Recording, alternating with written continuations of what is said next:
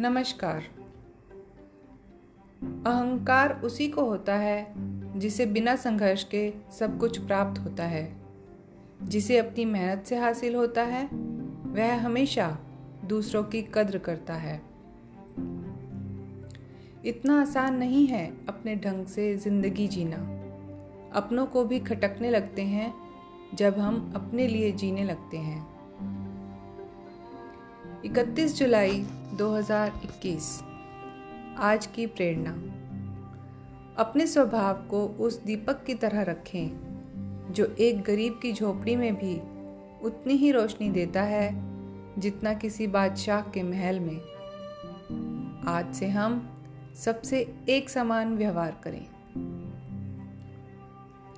आइए अब चलते हैं सत्य की राह पर। हमारे कर्म ही हमारे व्यक्तित्व का दर्पण है, इसलिए सदैव श्रेष्ठ कर्म ही करने चाहिए। कभी किसी ने यह भी सोचा है कि परमेश्वर को भगवान क्यों कहा जाता है? क्योंकि भगवान शब्द के 5 वर्णों में 5 तत्व समाहित हुए हैं, क्रमशः भ से भूमि, ग गगन, व वायु, आ आग, न नीर। है ना अद्भुत?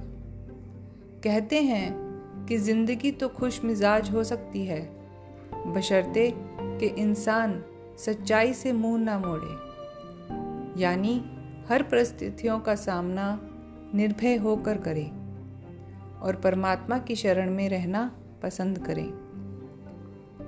ध्यान रहे कि खामोशी इंसान की कमजोरी नहीं बल्कि उसका बड़प्पन होता है, वरना जिसको सहना आता है उसको कहना भी आता है। ओम शांति।